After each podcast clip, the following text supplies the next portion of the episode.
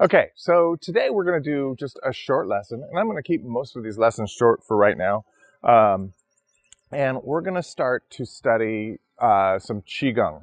Okay, and uh, there's there's a lot to this qigong, so I'm going to kind of break it down into little parts here. And one of the uh, forms of our qigong is cobra qigong.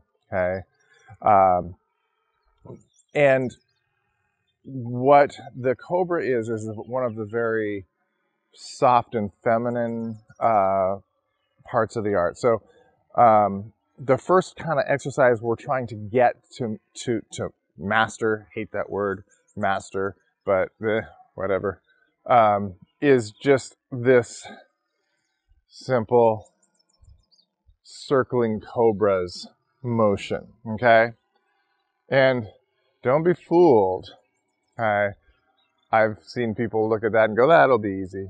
And 10 years later, they still don't have it. But that's okay. Pay attention. You'll get it. Okay?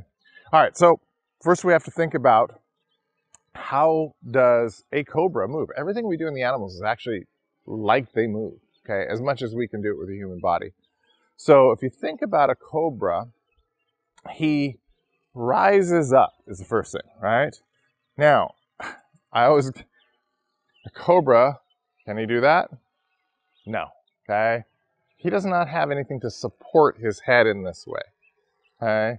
This is actually, you'll see later, one of the most common mistakes is to do this. Okay? That's like Franken cobra or something. Don't work.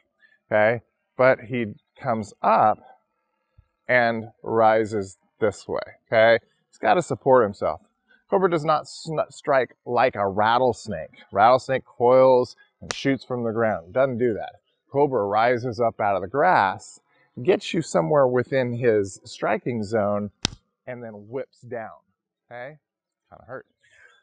Now, you'll notice I said whip, and there's a little bit of a whipping motion, which I'm highly over exaggerating right now, in that travels through the arm. As a matter of fact, it travels from the foot through the arm. So if you can see, that that is traveling through the hip.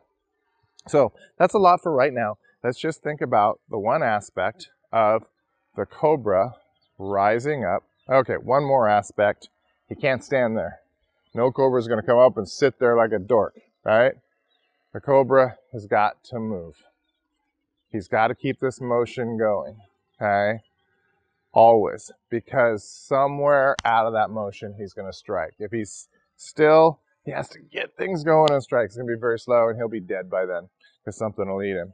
But if he's kind of moving, doesn't have to move a lot, but a little bit, he is. And out of that circle, he can create a motion. Okay. He can fire from that motion. Okay. So now if we take this, well, let's just practice it going straight up here is here we're going to just present. And we won't worry about this motion up here too much. Just keep that in mind. Okay, just present. Okay, present. He has to rise this way. Okay, now if you think about that on a different plane, say a horizontal plane, when I do this, he's doing the same thing, right? If he would come here and strike, okay, he rises up out of the grass. Well, we put that on a horizontal plane. Here, he's rising up out of the out of the grass and striking. Okay? Rising up out of the grass and striking. Okay? So, just for now, we're going to keep it that simple. And that's all I want you to think about today. The presentation of this or this here, okay?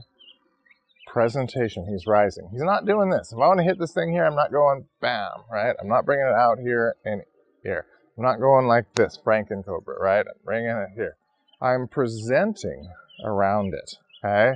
I'm presenting around it and striking, okay? My target is here. I present past and strike. Past and strike, okay? And that's all for today, okay? So think about the presentation, and then in the next lesson, we'll go on to another part of the Cobra, okay? Thank you. Oh, and by the way, support us on our Patreon page and I'll make more of these videos.